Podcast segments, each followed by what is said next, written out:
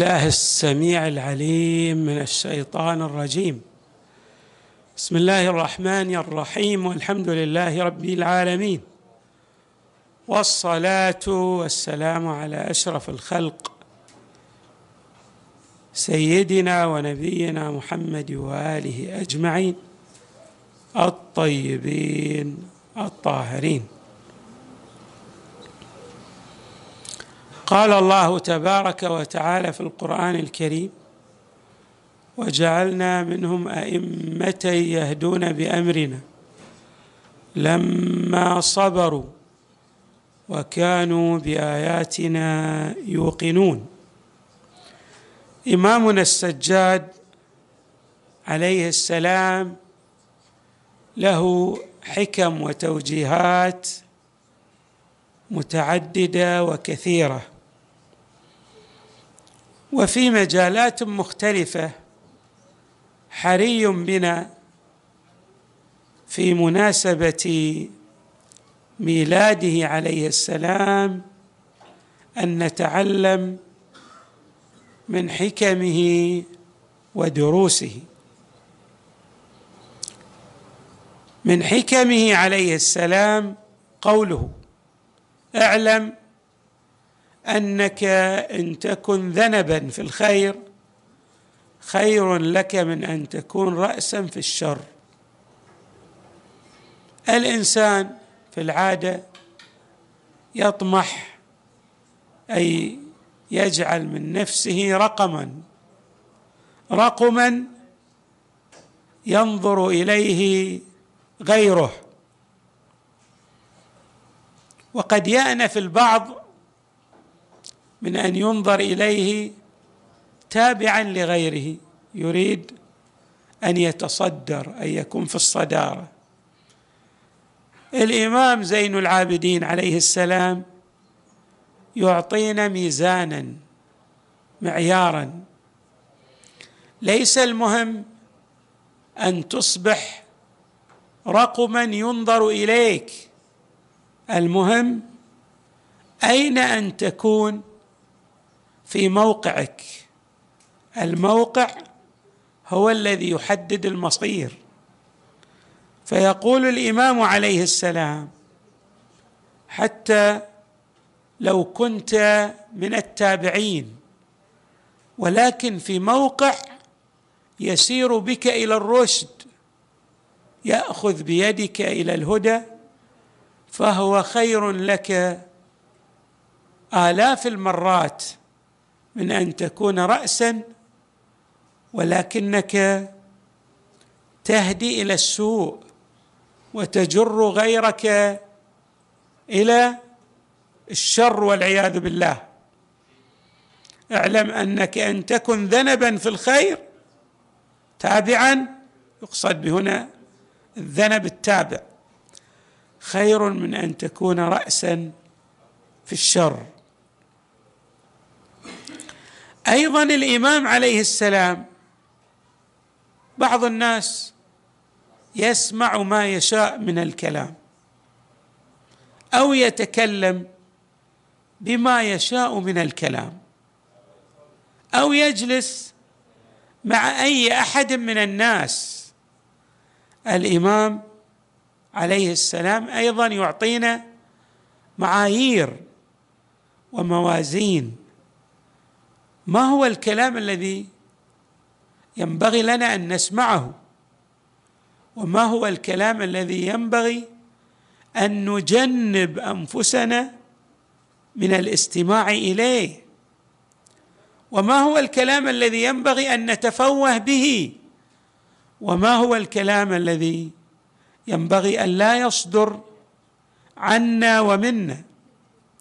وأيضا مع من من الناس نجالس ونتحدث ونتفاكه وإياهم. هل مع كل أحد أم مع فئات مخصوصة من الناس الذين تتوافر فيهم موازين؟ من خلالها نستطيع الأخذ والعطاء معهم. يقول الإمام عليه السلام ليس لك أن تسمع ما شئت. لأن الله عز وجل يقول إن السمع والبصر والفؤاد كل أولئك كان عنه مسؤولا. يعني ليس باختيارك أن تسمع ما تشاء. الأمر ليس كذلك. ويقول الإمام أيضا ليس لك أن تتكلم بما شئت. لأن الله عز وجل يقول ولا تقف ما ليس لك به علم. الإنسان ليس كيفما شاء يتحدث بأي حديث لأن الإنسان يؤاخذ بالكلمات التي تصدر عنه وهو مسؤول عن هذه الكلمات. وكما جاء عن المصطفى صلى الله عليه وآله وهل يكب الناس على مناخرهم في قعر جهنم إلا حصائد ألسنتهم؟ ويقول عليه السلام ليس لك أن تقعد مع من شئت. لأن الله تعالى يقول وإذا رأيت الذين يخوضون في آياتنا فأعرض عنهم حتى يخوضوا في حديث غيره. لا تتحدث مع هؤلاء الناس وتجالس. من يتحدث بما لا يرضى به الله تبارك وتعالى. ولذلك يقول وإما ينسينك الشيطان فلا تقعد بعد الذكرى مع القوم الظالمين. ممكن الإنسان قد ينسى ولكن إذا تذكر حري به أن يشخص الوظيفة العملية المناطة به وأن يدع هؤلاء الذين يخوضون في الأحاديث دون موازين تنطبق على ما يصدر عنهم من كلمات. وبالخصوص في عصرنا هذا تجد بعض الناس مثلا يدخل في جروبات ويتحدث بعض الناس بما يشاء وكأنه الإنسان يمتلك حرية مطلقة. الأمر ليس كذلك. الإنسان لا يمتلك الحرية المطلقة له حدود وحري به أن ينظر إلى هذه الحدود. فإذا كانت الموازين تنطبق على من تتحدث وإياه وعلى الحديث الصادر عنه فنعم الرفيق نعم الجليس. أما إذا كان الأمر ليس كذلك فحري بك الابتعاد عنه. أيضا الإمام عليه السلام يبلور لنا معنى دقيق جدا. ألا وهو ما ينبغي أن ننظر إليه بالنسبة لمستقبل أمرنا.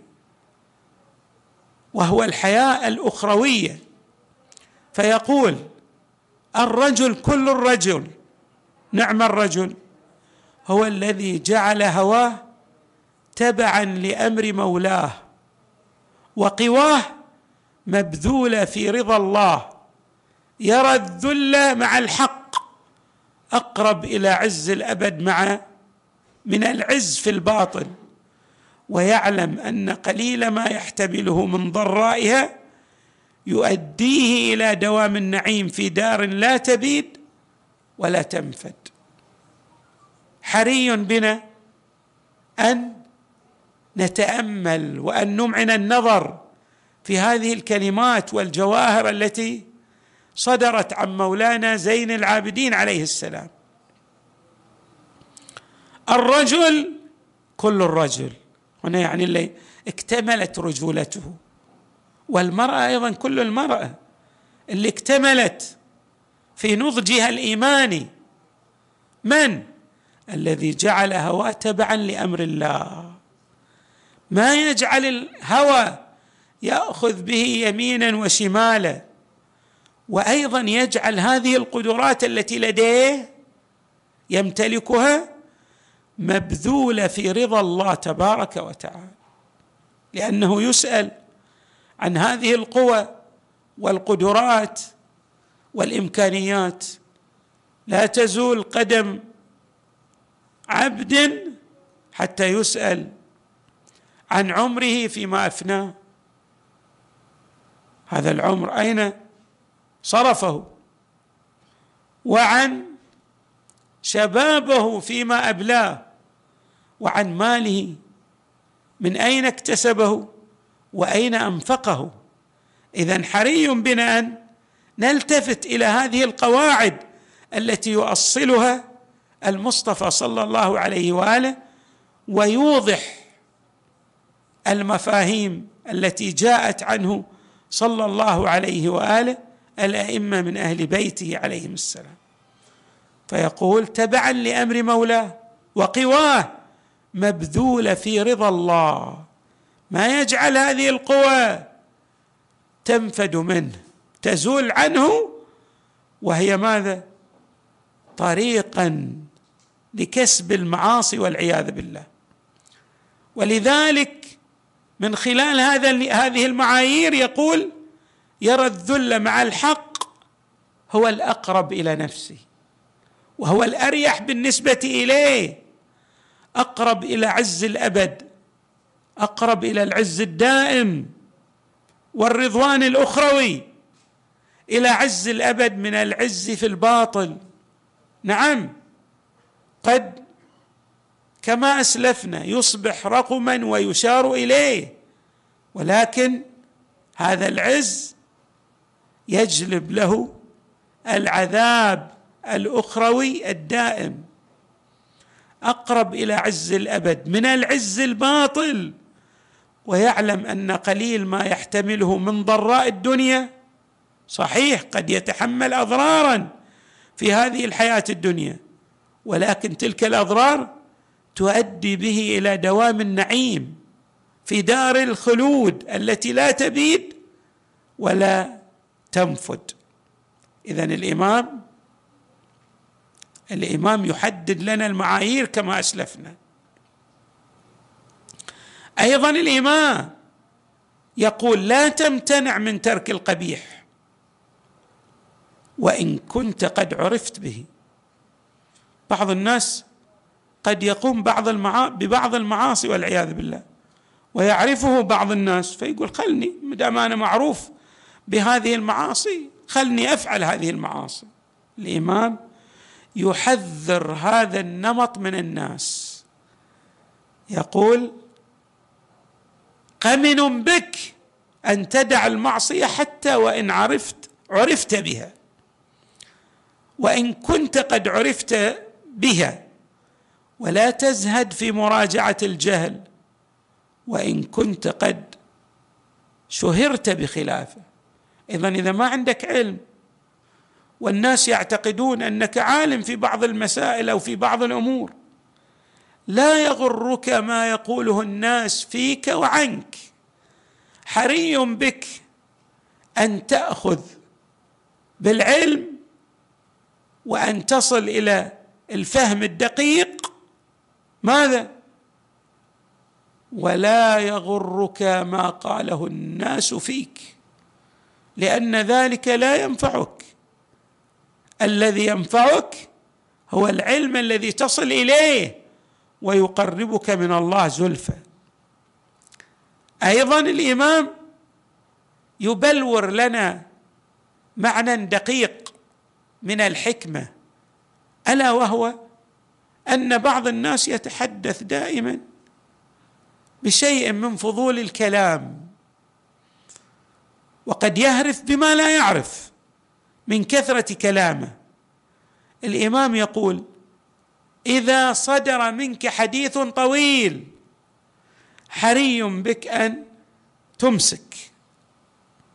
لأن الإمساك عن الكلام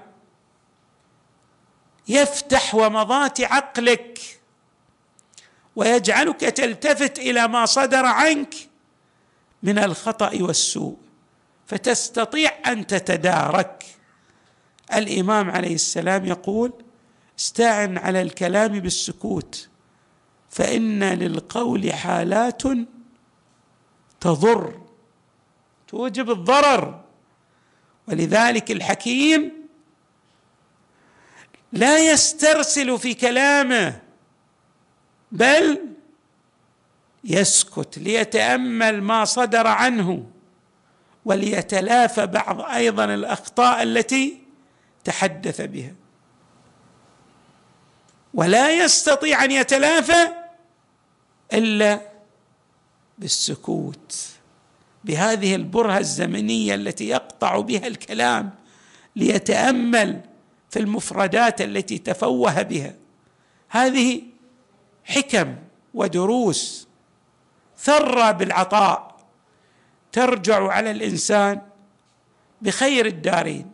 أما في الدنيا بالحكمة والسؤدد وأما في الآخرة فالمنزله العظيمه عند الله تبارك وتعالى. نسأل الله أن يجعلنا مع إمامنا السجاد ومع آبائه البررة وأبنائه المعصومين الطاهرين. صلوات الله وسلامه عليهم أجمعين. والحمد لله رب العالمين.